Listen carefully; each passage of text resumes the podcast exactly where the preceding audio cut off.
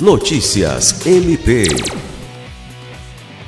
O Ministério Público do Estado do Acre, por meio do Centro de Atendimento à Vítima, CAVE, e Centro de Estudos e Aperfeiçoamento Funcional, realizou na última terça-feira, dia 19, o lançamento da capacitação dos profissionais do Sistema de Justiça em Gênero e Diversidade, enfrentamento às violências e estratégias afirmativas para a equidade.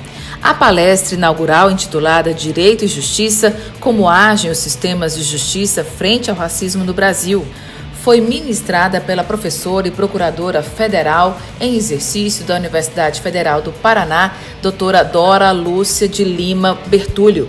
O procurador de Justiça, Samir Barbosa Lopes, que na ocasião representou a coordenadora do CAV, Patrícia Rego, abriu o evento destacando que a capacitação foi pensada com o objetivo de preparar os agentes públicos para a defesa e afirmação de direitos fundamentais.